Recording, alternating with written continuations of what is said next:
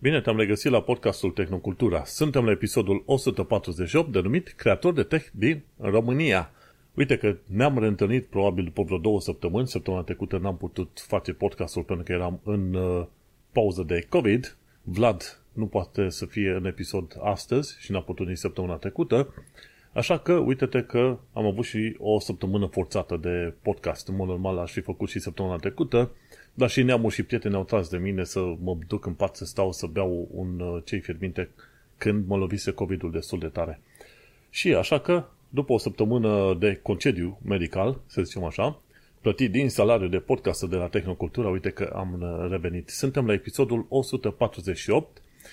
Interesantă chestie, 3 ani de zile de podcast. Hai să facem o aplauze, mici aplauze pe aici pe acolo. 3 ani de zile de podcast. Am început în 2020 pe 29 septembrie 2020, dacă stau să mă gândesc bine, dar asta e ca informație generală, așa, cei care ne ascultă, ne ascultă de mult timp. 3 ani de zile de podcast, 148 de episoade, cu niște mici pauze pe aici pe acolo, până că au mai fost concediile noastre, din când în când a mai fost Revelionul, câteodată Paștele, n-a fost chiar în fiecare săptămână, cum aș fi vrut eu. Dar 148 de episoade în 3 ani de zile, te rog frumos, îmi pare că este destul de bine, cu atât mai mult cu cât facem ceva din pasiune. Oricum, podcastul ăsta între Vlad și mine e făcut ca un fel de întâlnire na, la bere săptămânal, știi, că te întâlnești cu niște prieteni, cu blogger, cu amici, cu social, socialites. Și stai la o bere și vorbiți de toate vrute și nevrute pe o temă care vă place pe acolo, nu? Că și în România, până să plec din Brașov, din 2015, organizam meeting-uri astea de social media, în special între blogger, ca să zic așa, dacă asta să mă gândesc bine, înspre, în special între blogger, dar care descopereau social media și tot felul de Instagram, Pinterest și ce vrei tu pe acolo. Și discutam pe subiectele astea, băi, ce mai făcut, ce mai publicat, ce ne, ce ne mai interesează, ce campanie mai lucrăm, mai facem împreună, tot felul de chestii. Am plecat și după aia, bineînțeles, n-am mai avut cum să mă ocup de asemenea întâlniri. Și acum, la podcastul ăsta, Tehnocultura, e ca și cum mă întâlnesc cu Vlad la o bere, Bineînțeles, el în Germania, eu în Londra și discutăm pe subiectele care ne convin nouă. De obicei, cu vreo 15 minute înainte de a începe înregistrarea de podcast, discutăm de chestiile asta. Cum a mai fost, cum a mai trecut săptămâna, ce vrei tu și câteodată chiar începem să discutăm despre anumite subiecte care chiar ne-au interesat și ne-au supărat. Și trebuie să ne, ne aducem aminte întotdeauna, băi, stai, hop, frână, hai să vorbim în podcast de ele, pentru că altfel ne repetăm. Și efectiv așa am făcut și noi uh, acest podcast și facem acest podcast pe ideea de, de oameni care discută despre chestiunile care îi interesează, știi? Câteodată un om care discută despre chestiunile care îl interesează și tocmai de aceea, bineînțeles, și publicul nostru este probabil mai limitat, pentru că nu toată lumea este interesată de, ce știu, calculatoare, computere, mașini, Wi-Fi, electronice, chestii de genul ăsta. Și asta este bine, fiecare este liber să-și aleagă tot ce vrea să facă. Așa că astăzi gazdă o una singură, Manuel Cheța, subiectele principale Superblog, creator de tech, Phantom Liberty și Custom Video Cards. Și, bineînțeles, ne găsești pe toate platformele posibile și imposibile. Cred că la fiecare câteva săptămâni descoperă o platformă nouă pe care podcastul ăsta al nostru și să vrem să-l ștergem, probabil nu am putea, pentru că undeva cineva ascund, stochează podcasturile astea. Bine, în, în cea mai mare parte, tot felul de platformele astea de podcasting doar uh, dau link către sursa originală care e pe Podbean. Și atunci toată lumea ascultă de pe Podbean direct, nu pe alte zone. Dar dacă știi vreo platformă unde podcasturile noastre sunt stocate pe platforma respectivă și redifuzate, lasă-ne și pe noi să știm. Sunt uh, foarte curios să văd uh, cum merge treaba. Nu să mă pun să le cer să dea podcasturile jos, pentru că Știi cum e, dacă există o platformă care face treaba asta gratis, să stocheze podcasturile, why not? și așa că, oricum, plătesc pentru ambele podcasturi și un român în Londra și Tehnocultura în fiecare lună. Nu, nu e plată mare. Pentru asta două la un loc, pe serverele Podbean, cât este? 28 de dolari pe lună. Nu e mult, nu e puțin. Având salariul de Londra, crede-mă, nu, nu plânge nimeni. E ca și cum pun vreo 3-4 beri aici pentru podcasting și fac un lucru bun. Investesc cumva în mintea mea, în timpul meu, în pasiunea mea și așa mai departe, așa că nu e prea scump să dai vreo câteva zeci de dolari pe lună pentru o pasiune și ceva fain, care întâmplătorii și poate ajuta pe anumiți oameni în călătoria lor în uh, lumea tehnoculturii, ca să zic așa. Și așa cum ziceam, mă, dacă află cineva platforme care copiază și stochează asale noastre, podcasturile, de ce nu? să ne zică și nouă că sunt, pentru că sunt curios. Noi avem așa o creștere de, organică de vreo 30% pe an cu aproape promovare zero. Și e, e interesant așa să vezi cum crește podcastul ăsta în fiecare an 20-30% fără să promovăm și să, duc la, să duce la cât mai mulți oameni. Asta înseamnă că undeva cineva cumva uh, ascultă podcastul și chiar și dă share pe, pe la alți oameni.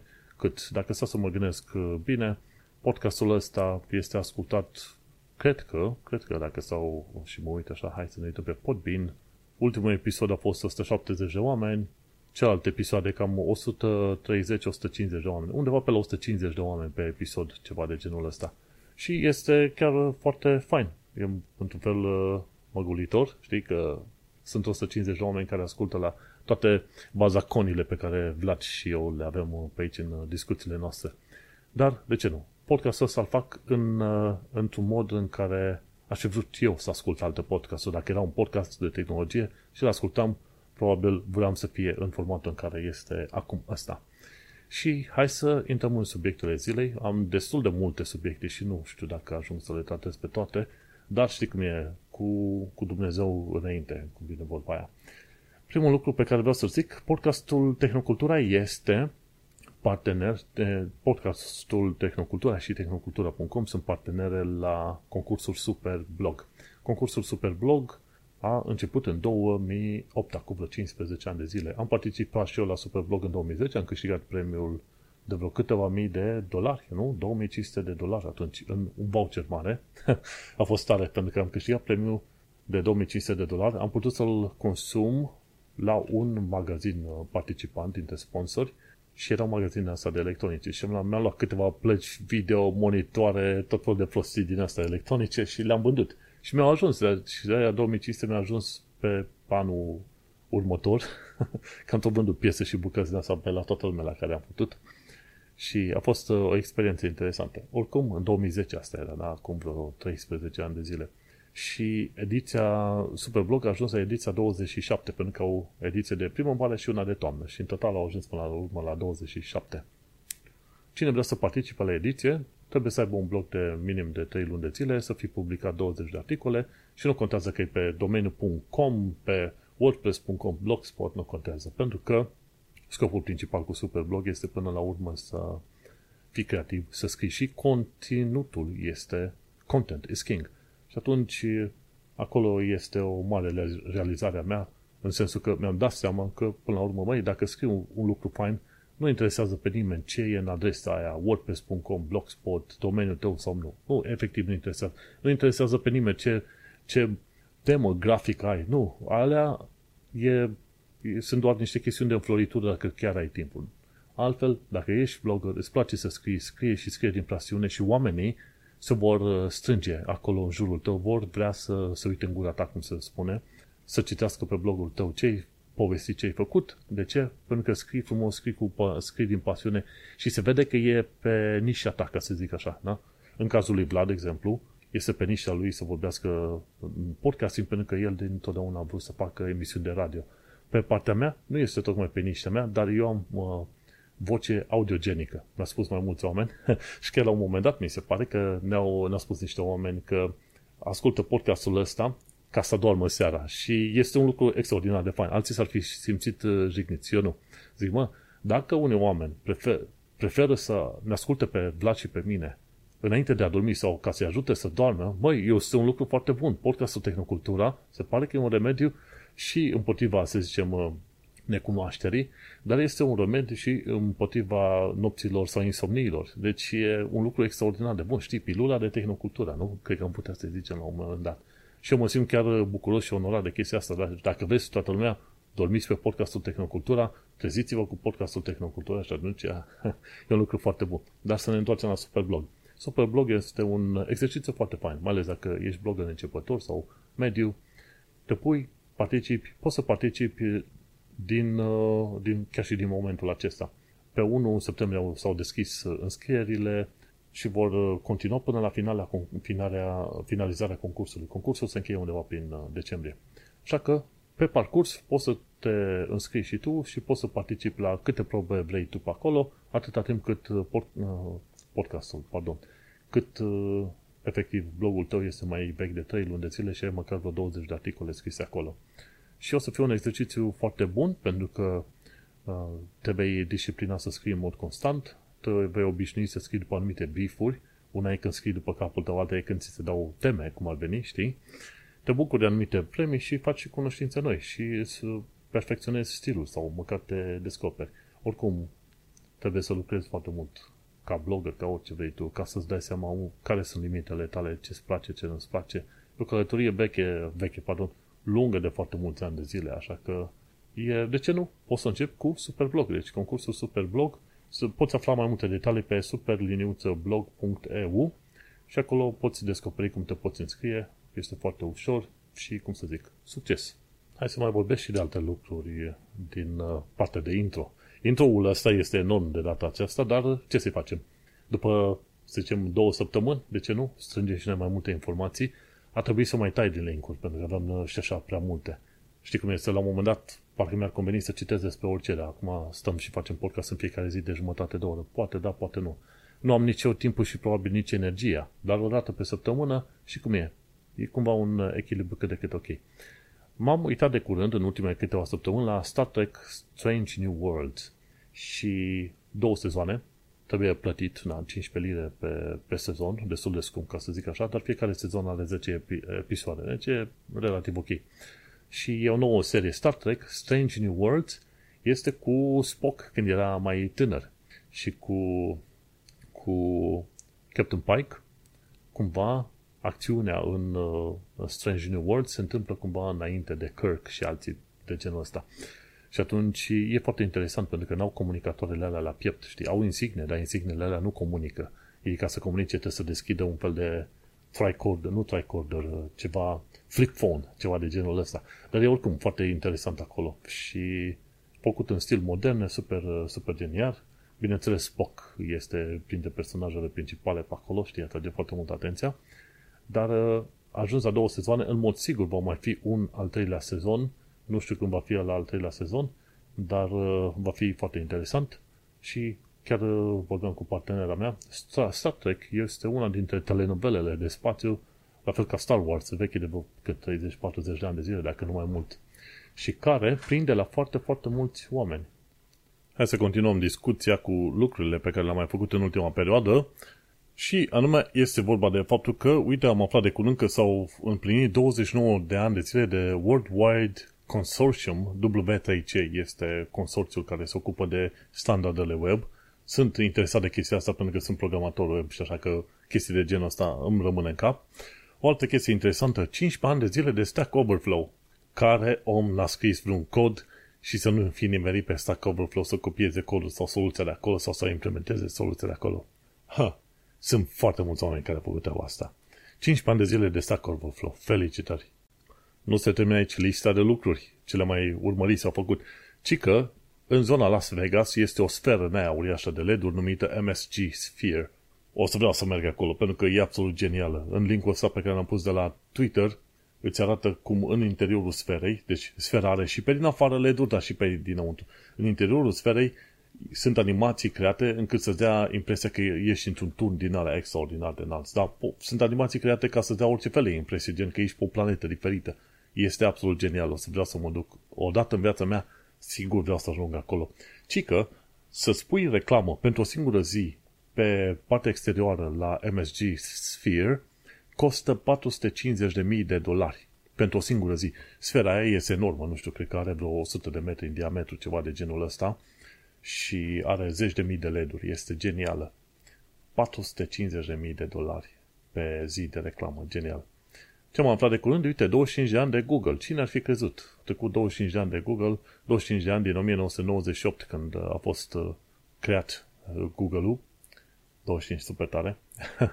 când a fost creat Google-ul și ne-a, ne-a cam schimbat viața multor oameni, da? pentru că noi suntem uh, acum foarte obișnuiți să intrăm repede pe Google să căutăm ceva, deși în ultima perioadă rezultatele nu mi se par atât de relevante, nu știu. Ori nu mai știu eu să fac căutări pe Google, m-am prostit, n-am nicio idee.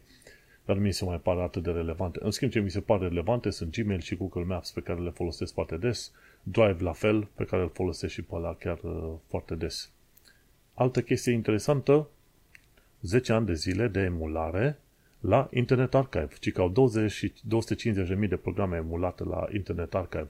Am încercat să mă joc niște jocuri alea mai vechi emulate pe acolo, nu prea au ieșit foarte bine. Dar uh, e interesant că Internet Archive, într-adevăr, uh, au, uh, au stocat 250.000 de programe și chiar le emulează. Și acum, cred că într-o zi va trebui să avem o discuție mai largă legată de programe și viața lor, pentru că, îți dai seama, faci un joc acum, poți să joci un an, doi, trei ani, dar după aia, peste 5, 10, 20 de ani de zile, nu mai ai cum să joci. S-au schimbat tehnologiile, softurile și sunt șanse mari că nu o să mai poți juca jocul ăla peste vreo, să zicem, 50 de ani de zile. Și atunci acolo intră în uh, joc emularea asta. Super interesantă chestia asta. Și o altă chestie de care chiar vreau, țineam uh, morții să vorbesc este Amazon Household. E un proiect foarte interesant cu Amazon Household, în sensul că tu poți să mai adaugi un alt adult în acel Amazon Household și poate să fie oricine altcineva, nu contează că e căsător, ești căsătorit sau nu ești în parteneriat, poți să fie un frate, un prieten, ce vrei tu, household. Dar uh, chestia interesantă e că partenera mea la un moment dat nu putea să beneficieze de Amazon Prime. Eu cum plătesc Amazon Prime și ea era în household, mă, nu mergea. Pe același produs eu mă duceam și vedeam Prime, ea nu vedea. Până la urmă am stat și eu și ea cu cei de la suport, cred că vreo oră jumate, două ore, ceva de genul ăsta. Și ne-au tot, ne-au tot scos de pe household, ne-au băgat de vreo 5 ori, cred că era toată, cu codul care să le trimite, nebunie totală. E, e rar când vezi pe cineva de la suport tehnic totuși să stea atâta cu tine pe, pe chat să te ajute. De aia am dat uh, punctaje maxime peste tot unde am putut da. Super tare. Și până la urmă a reieșit faptul că eu aveam marketplace-ul în uh, preferințe și țară de, de marketplace. Eu aveam pe UK, dar ea avea pe România. Și de aia nu mergea. Și a durat ceva timp până au descoperit și care este treaba. Și important este dacă ai Amazon Household și tu ai plătit Prime și partenerul tău sau cine e în householdul tău nu vede, trebuie să te asiguri că până la urmă s-a, s-a aprobat, să zicem, împărțirea, sharing-ul de, plă, de metodă de plată și a doua, că sunteți pe același marketplace și pe același website, adică dacă noi suntem pe amazon.co.uk care e pe UK. Deci dacă ești pe Amazon SUA din .com, atunci trebuie să fii pe .com, ok? Deci să fii pe Amazon.com, să ai ca țară foarte bine să fie țara de marketplace, să fie setat în preferințe pe acolo, să fie setat pe aceeași țară, să aveți cel puțin măcar adrese în aceeași țară, deci shipping addresses în aceeași țară și bineînțeles să împărțiți, să zicem, metode de plăți și unul dintre voi să aibă Prime și atunci se poate împărți chestia asta. Bă, dar a durat mult.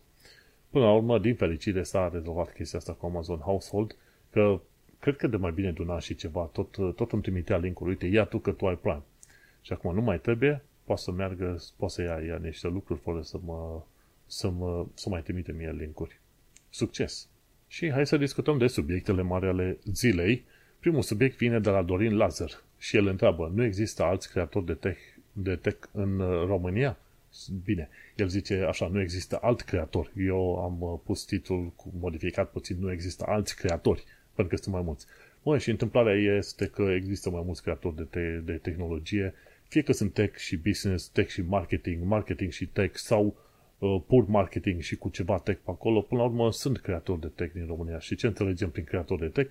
E vorba de podcasteri sau emisiuni radio, dar cred că în principiu o mare parte era vorba de podcasteri în toată discuția asta. Podcasteri care cum, cumva în, într-un oarece context vorbesc despre tehnologie din diverse unghiuri noi la Tehnocultura vorbim din uh, două unghiuri diferite, unghiul lui Vlad și al meu și din partea mea este mai mult orientată pe chestia de computere, jocuri pe computere da, și chestiuni științifice gen uh, NASA și alte chestii, securitate online, uh, web development, faze din astea și gaming, bineînțeles.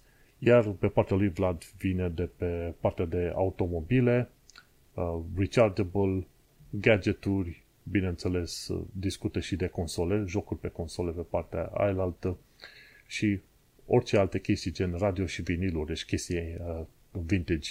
Și atunci ne venim din două puncte diferite și ne adăugăm uh, subiectele în uh, show notes pe aici și discutăm pe marginea lor pe acolo. Și tot în stilul ăsta există și alți creatori de tech. La un moment dat cineva mi-a trimis pe Twitter că există Mic On Podcast, de exemplu. Și vezi, eu nu, nu stau să urmăresc podcastul din România, urmăresc destul de puține podcasturi de tehnologie, cred că vreo câteva, când am timp să le, să le urmăresc și pe alea, pentru că în ultima perioadă am creierul orientat strict pe chestii de investiție, business management, prostii din astea. Știi, e ca o, e ca o modă deocamdată pentru mine și o să trec prin moda asta câțiva ani până când o să, o să mi și așeze, așeze cunoștințele în cap și să revin să urmăresc foarte multe chestii de tech. Oricum, am uh, acțiuni directe cumpărate la firme de tech în special. Și așa, așa m-am nimerit. Nu neapărat că am vrut o obligatoriu, dar așa m-am nimerit. Am, am firme de insurance și de tech. Și Micon, Micon este podcast românesc despre tehnologie, productivitate, antreprenoriat realizat de Răzvan Burs și Adrian Boioglu. Adrian Boioglu și Răzvan Burs. Și iau pe Apple Podcast și peste tot. Au și un website super mișto și Micon Podcast și un logo super uh, genial pe acolo. Într-adevăr, n-au logo-ul așa de mișto ca noi, cum e copacul ăsta care are, pe jumătate este carte și pe jumătate este, cum zice, circuit și, de fapt, jumătate este copac cu anumite frunze fiind cărți. Foarte, e un logo făcut de către G11. G11 11, dacă îl găsești, el este probabil, din punctul meu de vedere, cel mai genial om pe creare de logo-uri ever, din România și din afara României. Român, da? G11 este român. Și, da, pe Twitter cineva mi-a dat un exemplu, Mic On, Mic On Podcast. Vezi, există cel puțin un alt creator de tehnologie pe România. Și acum, bineînțeles, articolul ăsta, nu există alt creator de tech în România? Asta e întrebarea pe care o pune Dorin Lazar în principiul lui Buhnici. La un moment dat, Buhnici a avut un interviu cu Morar și Buhnici zicea că nu sunt alți creatori de tech din România, el e singurul. și asta l-a provocat pe Dorin Lazar, Dorin fiind fan tehnocultura, da? Deci nu, nu discutăm de oriunde. Și Dorin fiind fan tehnocultura, cum adică, băi, există măcar un altul. Bineînțeles că există mai multe, știi? Și asta recunoaște și Dorin și eu recunosc și la toată lumea recunoaște că există mai multe podcasturi care discută de tehnologie. Nu suntem noi zei interneților, nu avem nicio treabă, știi? Dar la un moment Buhnici, nu există niciun alt creator de tehnologie în România. Interesantă chestia a spus în România, dar și pentru aia este greșit, pentru că există creator de tehnologie, de tech, român, da?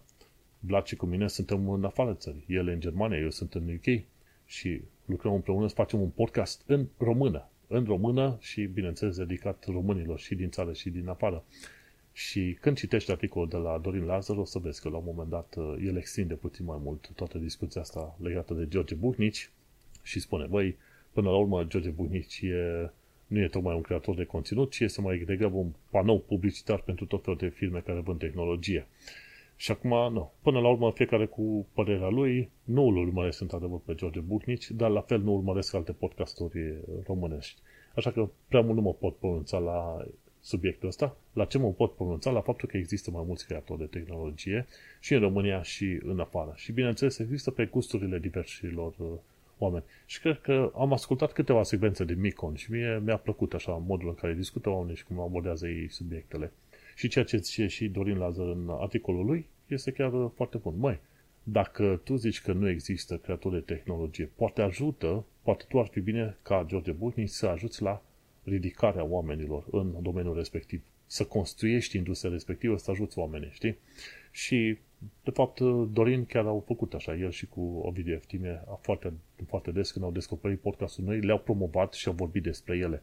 Și când aveau ICR Podcast, ei au început prin 2015 ei au vorbit despre podcasturile respective, le-au promovat. ICR Podcast a fost ceea ce m-a determinat pe mine să deschid podcastul în român în Londra, Londra, după care am deschis podcastul uh, Tehnocultură la, Tehnocultura la un an de zile.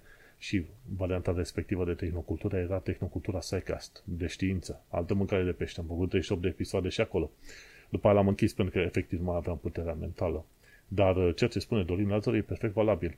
Domnule, dacă te plângi că nu există ceva în, în, în, într-o industrie, într-o anumită piață, intră tu, fă tu ceva pe acolo, generează așa valuri și ajută și pe alții și promovează și pe alții. Și atunci nu o să te mai plângi. Dar, uh, nu, îi dăm noi sfatul lui uh, George Bucnici până la urmă. Și aia vreau să zic, uite, așa că mi-a fost servit exemplu, Micon, Micon Podcast, dacă ai ocazia, du-te și ascultă, vezi ce părere ai tu, ca o primă audiție, așa mi s-a părut uh, ok și cum abordează și cum vorbesc oamenii. De ce nu? Dacă mai afli de podcasturi, intră pe Reddit R Tehnocultura, recomandă podcastul de tehnologie acolo și nu numai, ci pur și simplu, dacă știi podcasturi, sau poate chiar ești tu creator, de ce nu, trimite-ne acolo un mesaj pe Tehnocultura și din când în când o să vorbim, pentru că știi cum este. Nu suntem noi cei mai mari, cei mai frumoși, cei mai deștepți, cei mai faini și ne bucurăm când există așa o comunitate și oamenii vorbesc între ei despre tot felul de lucruri de genul ăsta, știi? Suntem uh, mai bine împreună, ca să zicem așa, când uh, vrem să facem chestiuni din pasiune și transmitem ideile corecte, cât mai just uh, clasificate, ca să zicem așa, în mintea noastră. Și da, la răspunsul lui Dorin Lazar, răspunsul la întrebarea lui, bineînțeles că există creatori de tehnici în România, important e să îi și promovăm. Și nu uita să intri pe reddit slash r slash tehnocultura să ne trimiți idei de podcasturi, bineînțeles, nu idei de podcasturi, podcasturi care există deja și, bineînțeles, și idei pentru episoadele noastre, de ce nu? Hai să mergem mai departe, ne uităm la o altă chestie. De la Extreme Tech am aflat că s-a terminat cu upgrade-ul gratuit la Windows 10. Cei care erau pe Windows 7 o perioadă bună puteau intra pe Windows 10. Și ei spun că s-a terminat cu upgrade-ul, cu upgrade loophole. Și câteodată puteai să updateze la Windows 7 sau 8 la Windows 10, dar acum se pare că nu se mai uh, poate face treaba asta, știi? Și, cum îi zice, în 2015, că a fost a apărut prima oară Windows 10 în 2015, uite că n-am ținut cont de chestia asta. Eu sunt pe, deja pe 2011. Am cumpărat Windows 10 uh, când mi-am făcut calculatorul ăsta acum câțiva ani direct și atunci am primit și upgrade gratuit la Windows 11. Asta este altă treabă. Dar când Windows 10 a venit uh, pe piață în iulie 2015, Microsoft a dat, uh, le-a, le permis uh, celor pe Windows 7 sau 8 să facă un upgrade gratuit, dar era vorba de doar un an. Și în iulie 2016 a extins pentru încă un alt an și după aia, dar se pare că gata, se, se terminase fereastra aia de un an la finalul lui 2016. Ideea e că se mai putea face o altfel de trecere de la Windows 7.8 la Windows 10, știi? Și se putea merge pe pagina de la Windows 10, pe pagina web de la Windows 10, rulai download-ul și atunci puteai uh, da click pe Upgrade this PC Now, pe butonul, pe opțiunea respectivă, fără să plătești și atunci uh, puteai să faci upgrade de la Windows 7.8 la Windows 10. super tare faza asta. Acum, dacă vrei să faci upgrade de la 7, 8 la 10, trebuie să plătești. Acum suntem în Windows 11. Măi, nici nu știam că era opțiunea respectivă, pentru că, care este treaba? La un moment dat, posibilitatea de a face update la Windows 10 mi-a apărut în Windows Update, era în 2016, dacă să să mă gândesc. Și am luat opțiunea și gata, mi-a făcut la Windows, la Windows 10. Iar cu Windows 11, la fel. Am uh, rulat uh, Compatibility Checker în uh, Windows Update a văzut că merge să fie upgradat la Windows 11 și pe aia, la un moment dat, a trecut un an de zile, că chiar asta aveam și discuția cu Vlad, băi, hai să așteptăm măcar un an de zile să vedem ce problema ar apărea în sistem și după aia facem și noi upgrade-ul. Și după un an și ceva am făcut și eu upgrade-ul la Windows 11 acum și este relativ ok. N-am stat să investighez toate prostiile și toate chestiile pe care le-a făcut Windows 11 peste tot, pentru că efectiv e nițel irrelevant faptul că am mutat niște user interfaces, niște ferestre pe aici, pe acolo, cumva mi, mi se pare în momentul de față, dacă să mă uit, mai ales când te duci pe desktop și dai click dreapta la chestii, mie mi se pare că există trei interfețe într-una. Deci e foarte enervant pentru că ai o bară de iconițe deasupra, ceva vertical și pe aia ai mai multe opțiuni care îți dă voie să te duci la me- vechiul meniu de, de asta contextual. Și e enervant, ai trei interfețe într-una, prietene, când în mod normal tot ceea ce trebuie să faci e să simplifici interfețele, nu să le faci mai complicate. Nu, asta e regula numărul 1 a user experience. Simplifică, nu complica. Dar știi cum este? Să bagă intră manager noi pe tot felul de, să zicem, uh, locuri. Niciun manager nu este lăudat pentru faptul că au simplificat chestii. Managerii sunt lăudați pentru faptul că au făcut, au adăugat și atunci, de ce nu? Hai să adăugăm să facem chestii. Ori asta este, să zicem, un management foarte prost la nivel de firmă, unde dacă un manager e vorba să fie recunoscut pentru munca lui, este să adauge tâmpenii în softul respectiv, în loc să optimizeze, să facă experiența mai plăcută pentru oameni. Așa că, în legătură de, cu Windows 11, am în uh, cea mai mare parte părere neutră spre, hai să zicem, puțin negativă. Dar, uh, da, gata cu upgrade-ul gratuit la Windows 10, nu te mai poți duce pe pagina de download, să zici, ok, upgrade PC. S-a dus moda, gata, game over. Oricum, acum sunt pe Windows 11 și fac update-uri cât de des pot, pentru că sunt unele dintre ele update-uri de interfață, ori de drivere, ori dacă nu chiar de securitate și atunci fac update-uri cât se poate de des, fără niciun fel de problemă. Când apare mesaj că vrea update, îi dau drum, hai, fă update, du-te încolo. Dă-i drumul pe mai departe că e vorba să fii protejat. Mai ales că am Windows Defender, nu fac alte chestiuni mai speciale în materie de protecție decât Windows Defender. Mergem pe mai departe la Hardware Unboxed. Ei uh, au stat și au făcut uh, tot felul de verificări cu Cyberpunk 2077 Phantom Liberty, a, acest nou DLC. Nu e foarte scump, nici foarte ieftin, o să le iau la un moment dat. Uh, mi-e cumva teamă să le iau pentru că la modificările pe care le-au dus în versiunea nouă de Cyberpunk și cu Phantom Liberty, efectiv uh, s-a modificat acel skill tree. S-a modificat faptul că trebuie să, dacă vrei să ai armură mai multă, poți să iei niște tipuri de armură, nu neapărat, trebuie neapărat să îți iei haine speciale care au armură și tot felul de cyberware și tâmpenii din astea. Și mi-e teamă că va trebui să reîncep jocul și nu că mi-e teamă, e chiar fain, numai că am anumite planuri și speranțe pentru toamna asta lui 2023 și dacă mă pun să mă bag în, în joc, la un moment dat mi se pare că o să mă dea partener afară din casă. Încep să joc un joc, nu las. în fiecare zi, dacă pot joc 2, 3, 4 ore și atunci uh, mă pomenesc cu un bilet de, de voie să dorm afară pe, pe preș, ceva de genul ăsta, dacă stau prea mult. Și atunci trebuie să mă gândesc mai bine când mai am și eu timp și să iau calm și ușor, pentru că nu pot să joc un joc ca Cyberpunk sau cum ar veni Starfield numai o singură oră pe zi. Nu există așa ceva. Nu există, efectiv. Și atunci, cei de la Hardware Unboxed au făcut aceste optimizări, ne-au trimis detaliile și uite că vreau să vorbesc și eu puțin despre aceste detalii, pentru că știi cum fac ei, îi fac uh, testele de jocuri și pe aia modifică anumite setări să-și dea seama, ok, cum obții cea mai, ba- cea mai bună, să zicem, uh, optimizată, să zicem, setare pentru jocul respectiv. Și aici avem câteva chestii foarte interesante. De exemplu, pentru Cyberpunk uh, versiunea 2.0, setări optimizate, știi? Și atunci ei, e tipul ăsta, chiar a povestit aici de la Hardware Unbox, zice așa, pune, pune așa, uh, texture quality pune high, nu la maxim, upscaling, cum vrei tu, motion blur, squattle, contact shadows, squattle, uh, improved facial lighting, geometry, poți să lași pe on, anisotropy 16, 16, local shadow mesh quality medium, local shadow quality medium, cascaded shallow range, shadow range high, uh, cascaded shadow resolution medium și după aia distant shadows resolution high. Interesant că pentru chestii de umbre uh, poți să pui până la urmă la mediu către high. Gândește-te că atunci când au făcut optimizările astea pentru Starfield, multe chestiuni erau mutate pe mediu.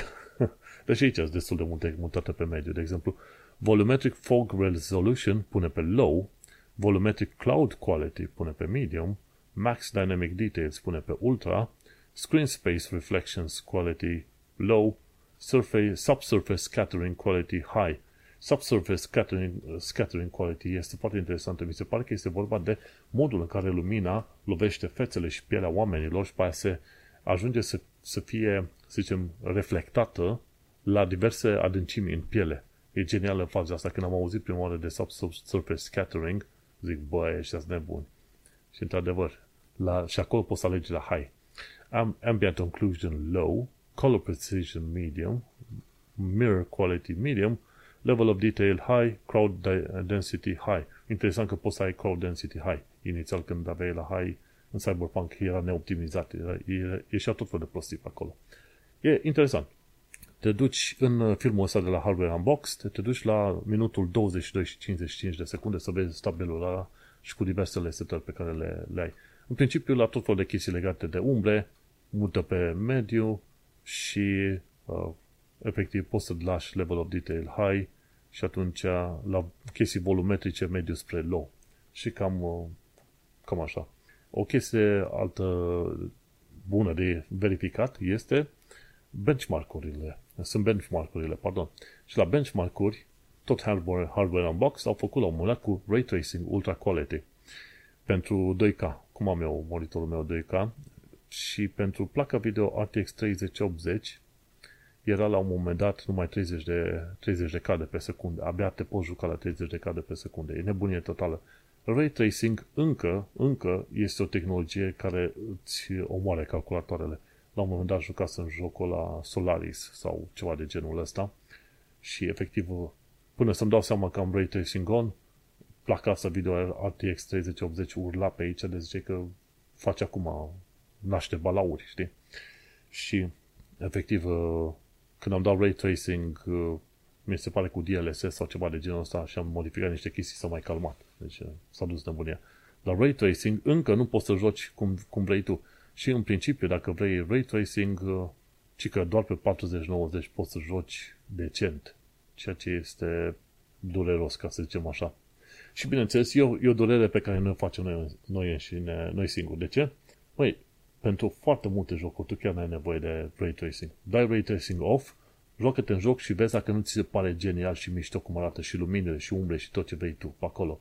Într-adevăr, Ray Tracing adaugă ceva mai mult realism pe acolo, dar la un cost de energie chiar foarte mare și până la urmă plăcile video nici din generația 20, nici din 30 nu fac față așa cum trebuie dacă ai uh, monitoare, inclusiv la 1080p, nu? La 1080p Ray Tracing, stai să mă uit, un RTX 3080, cred că ar trebui să zică pe aici, are, ajunge doar la 50 de cadre pe secundă, ceea ce e nebunie totală. Pe la Full HD, în mod normal, dacă nu joc cu Ray Tracing, am cadre cât să dau și la vecin, cadre pe secundă, nu? Și e culmea. Și efectiv, Ray Tracing pur, așa, fără să folosești DLSS și alte chestii, pentru generația 20 și 30, efectiv se pare că nu, că nu merge. Asta e părerea mea și mi-o susțin în continuare. E, e faină ideea, e interesant conceptul, dar deocamdată încă, încă nu suntem cu tehnologia acolo în care chiar să te și bucuri de, de acest ray tracing, cum zici tu. Și cam, cam asta este treaba. Chiar și cu 30-80 cum am eu, ajung să fiu, să descoper că sunt uh, micuț, micuț în lumea asta. Ce se face? Pe de altă parte, dacă nu folosești ray tracing și joci Cyberpunk, da, atunci și cu 30-80 cum am eu, poți să ajungi foarte bine la 60-80 de cadre pe secundă, ceea ce este mai, mai bun, mai jucabil, ca să zicem așa. Și bineînțeles, 40-90 are și memorie mai multe și ce vrei tu pe acolo, e frumusețe. Pe de altă parte, Radeon RX RX 6800 XT face și la față chiar foarte bine, se bate cu 30-80, deci. Dar bineînțeles, asta două sunt plăci chiar foarte scumpe.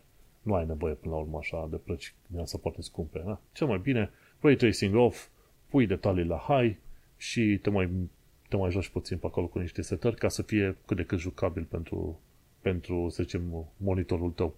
Am încercat să joc la 1080p pe monitorul ăsta de 2K și efectiv, cum am învățat la rezoluția asta pe care o am așa de ani întregi, mi-a fost foarte greu să mă învăț să joc jocuri la Full HD, la 1920 pe 1080. Efectiv, m-a, m-a, m-a secăit și atunci a fost, uh, am încercat doar așa și nu, nu mi-a ieșit. Probabil ar trebui să, să schimb uh, altceva. Știu ce să schimb. Mofturile, atât. Să merg mai departe. Și cam atâta cu Phantom Liberty nu este la fel de demanding ca Star, uh, Star, acum am zis numele, am și uitat. Da, ca jocul ăla de la Bethesda. O să-mi revine numele, da? Dar uh, totuși este destul de demanding. Pentru că nu, e Cyberpunk, ce vrei. Și sper că cât de cât te mai ajută cu detaliile astea. Așa mă, era Starfield. De ce nu mi-a, mi-a stat în cap, n-am nicio idee. În fine, mergem pe mai departe. Un alt subiect care m-a interesat săptămâna asta a fost de la Jace to Sense. Și el spunea că plăcile video custom nu-și merită banii. Și a făcut teste. A arătat grafice pe acolo și a făcut teste. Și a zis, mă, uite-te, pentru X sute de dolari extra, teoretic te-ai aștepta să primești mai bun, calling mai bun, uh, să zicem, uh, performanță mai bună sau ceva, dar de fapt nu. Se pare că pentru, să zicem, 20% extra ca preț la o placă video, tu primești în, uh, în plus ca performanță doar 2-3%. Uite-te la film și o să te convingi și tu. Efectiv, până la urmă, tot fel de plăci din astea care par așa șmechere pe, pe 2 sloturi, 4 sloturi, 7 sloturi, 15 pe virgulă, 21 de sloturi. Ce contează câte sloturi au? Dita mai uh, ventilatoare cu RGB-uri, îți fac și mâncare, ce vrei tu, până la urmă nu-și, nu-și merită banii. Și inclusiv uh, așa zisele plăci video de referință de la Nvidia, cum o te uita, nici alea nu sunt chiar placa video originală, da? gândită de Nvidia. E cu ceva mici modificări pe acolo. Uită-te la film și sunt, cu, sunt curios să văd care este și părerea ta, dar adevărul este că se pare că te poți duce pe aproape, nu neapărat cea mai ieftină, dar dintr-o anumită categorie te poți duce pe aproape cea mai ieftină placă video. Și cumva se potrivește cu ceea ce, cu intuiția pe care o aveam și o avem și noi la Tehnocultura. Niciodată nu zicem să se ducă oamenii nici pe cel mai ieftin lucru, dar nici pe cel mai scump. Undeva pe la mijloc te duci pe o anumită categorie pe acolo. Pentru că nu merită, efectiv nu merită să arunci extraordinar de mulți bani pentru niște chestiuni. Pentru că nu merită. Nu poți să faci mai bine cu banii aia decât să dai 200 de dolari sau 200-300 de altceva. Pe placă video poate poți să ai mai multă memorie RAM să te ajute. Sau să ai uh, un SSD mai bun. Gândește-te că Starfield îți cere să ai SSD obligatoriu. Nici nu acceptă să instaleze jocul pe hard drive. Deși, în mod sigur, cineva va proba chestia asta și va vedea cum funcționează pe hard drive. Dar recomandarea e pe la Starfield obligatoriu SSD, fără niciun fel de discuție. Și atunci, uite-te cum uh, mitul plăcilor ăstora custom nu mai, uh, nu mai trăiește. Acum, ar fi unele care obțin uh, ceva mai mult voltaj, ceva mai mult uh, megahertz, deci nu zice că nu au un surplus. Dar uh, zice că diferența e cam mică, da? Pentru 20% extra preț, mai prinzi și tu câte, câte, câteva procente de performanță. Merită sau nu merită, nu știu. Dacă ai prea mulți bani, why not? Plătești acolo, ajută economia, îți suntem mulțumitori. Și acum hai să discutăm de știri pe scurt, că suntem chiar, chiar spre final. Am tăiat foarte multe linkuri pe care aș fi vrut să le pun, dar, cum să zic, nici nu vreau să consum extraordinar de mult timp în podcast. De la Blipping Computer am aflat că Signal, aplicația de, de chat Signal, folosește Quantum Resistant Encryption, criptare anti decriptare cuantică, cum ar veni. Și e interesant pentru că ei nu folosesc uh, strict criptarea cuantică, ci până la urmă folosesc o criptare hibridă între criptarea clasică și cuantică. E interesant cum ăștia de la Signal, într-adevăr, s-au pus uh, înainte, de, înainte ca tehnologia de decriptare cuantică să existe, uh, ei deja să implementeze. Care este treaba asta cu decriptarea cuantică? Se, computerele cuantice, în principiu, teoretic, ar fi în stare să decripteze tot felul de chei de criptare și parole într-un timp mult mai scurt decât calculatoarele obișnuite. Cum fac treaba asta, nu știu, probabil într-o zi voi afla și uh, voi ști să explic. Ideea generală este că ar putea face ce n-ar putea face niște supercalculatoare în probabil mii sau milioane de ani de zile și ale ar putea face în câteva minute pentru niște tascuri foarte specifice. Și atunci, tot felul de firme, gen Signal, au zis, ok, hai să facem criptare în așa fel încât să fie quantum resistant, adică să nu mai fie, să nu poată fi decriptată de algoritmi cuantici. Cam asta este toată treaba. Și e culmea că am ajuns în ziua și epoca în care noi să discutăm în mod serios de algoritmi cuantici într-un podcast, într-o chestie, ca și cum ar fi, a, da, știi, am mâncat dimineața un, un toast din ăsta cu marmite, cum se mănâncă prin UK sau alte chestii, știi, o chestie de asta obișnuită, a, un British breakfast. Ești culmea. Chestii cuantice de orice fel. Erau fie pseudo-știință, fie în filme sau uh, jocul video sau ceva, nu în discuțiile reale. Și uite, unde, uite unde suntem, știi? Și ne putem bucura în podcastul ăsta că, uite, băi, am fost acolo și am existat în epoca și în perioada respectivă când s-au întâmplat schimbările astea majore. Mergem mai departe. De la NASA aflăm că mostră de asteroid a aterizat înapoi pe Pământ. Și e vorba de proiectul Osiris Flex și chiar de curând, mi se pare pe 24 septembrie sau când, chiar de curând a fost toată treaba asta. Și e interesant, pentru că sau sonda Osiris Rex s-a dus, mi se pare că pe asteroidul Bennu, a luat o bucățică din asteroid, niște praf de pe asteroid și pe aia a revenit, a trimis, a revenit sonda în zona Pământului și pe aia a trimis o capsulă să aterizeze pe Pământ cu bucățica aia de asteroid. Îți vine să crezi ce se întâmplă în momentul de față? Trimiți, efectiv trimiți o sondă pe un asteroid, ia o bucată de material și o aduce înapoi pe Pământ. E absolut incredibil. Și tot așa vor să facă și cu Marte. Să aibă tot fel de uh, fiole din asta cu pământ marțian și mai devreme să mai târziu să fie o misiune a NASA să se ducă în zona unde e rover Curiosity, să strângă acele uh, mostre și să le trimită înapoi de pe Marte pe Pământ. E absolut incredibil că se discută la chestii reale, la obiect pe chestiile astea în zilele noastre pe acum. Deci noi trăim niște vremuri absolut extraordinare. Probabil fiecare om putea să zică în orice an din uh, și epocă, dar cumva noi acum trăim chiar vremuri extraordinare. Hai să vedem un alt termen legat de uh, chestiuni extraordinare de la Extreme Tech. Aflăm că s-a inventat un cuvânt nou numit noctalgie.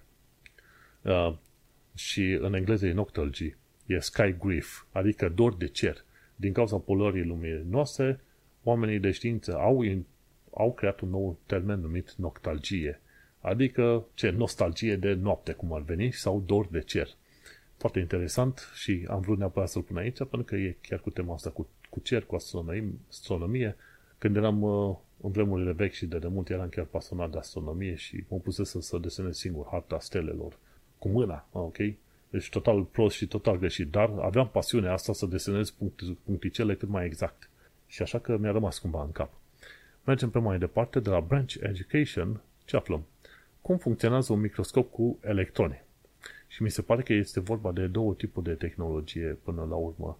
Este Scanning Electron uh, Microscope și mai este și Transmission Electron Microscope. Și cu un uh, Scanning Electron Microscope poți să vezi doar uh, suprafețele materialelor, dar uh, la mărime, așa până la un nanometru, ceva de genul ăsta, iar Transmission Electron Microscope poți să vezi în interiorul materialelor, gen când vezi tot felul de imagini alea cu secțiune de tranzistor de 7 nanometri, ceva de genul ăsta, uh, secțiunile alea sunt făcute de fapt cu Transmission Electron Microscope, pe când cu Scanning Electron Microscope vezi chestiuni foarte mici, gen solzii de pe aripile unei albine, de exemplu, ceva de genul ăsta, știi? Ești curios, 20 de minute filmulețul ăsta îți explică o groază de lucruri despre cum funcționează scanning electron microscope, dar și transmission electron microscope. Super tare faza asta. Și un ultim subiect pe astăzi de la Dave's Garage. Dave Plummer a fost uh, programator la Windows în perioada aia în anii 90 și un om uh, foarte talentat. A avut și firme, vreo câteva firme de-a lungul timpului făcute, super tare. Și el a fost omul care a scris Task Manager pentru Windows. Și uh, cei de la Microsoft i-au dat voie să prezinte public părți din codul Task Manager, părți din codul inițial pe care îl făcuse el la Task Manager. Și apar tot fel de funcții cu numele Dave PL, Dave Plummer și alte chestii, tot fel de funcții cu numele lui în el, în codul de producție de la, de la Microsoft. Ce, ce tare faza asta, știi? Au existat perioade în care se făcea development în, în așa fel încât să-ți permite să numești anumite funcții după numele tău, știi?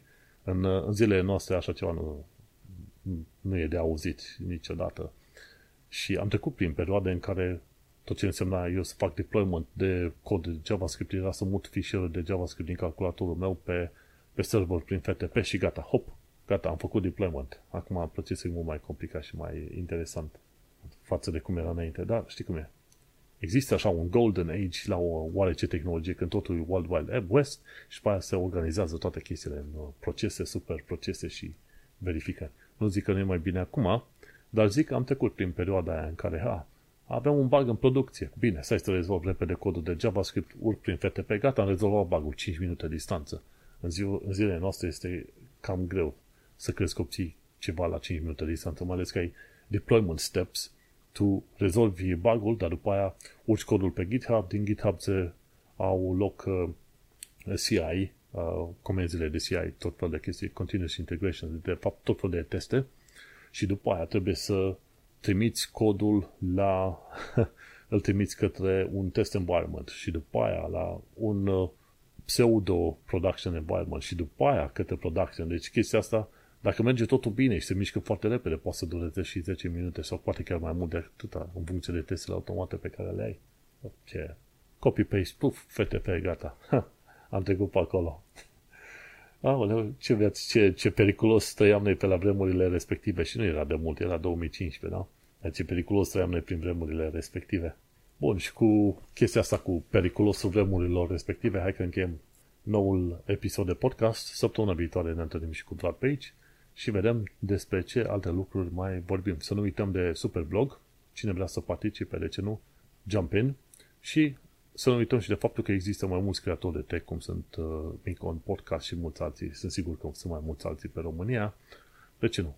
Plus că, să nu uităm, când ai ocazia, intră pe Reddit, pe r slash tehnocultura, lasă-ne niște comentarii acolo să aflăm ce alte podcasturi de tehnologie mai fi pe România. Noi ne mai auzim și pe mine mă găsește lumea pe manuelcheța.com unde am uh, un român în Londra, podcastul. Succes!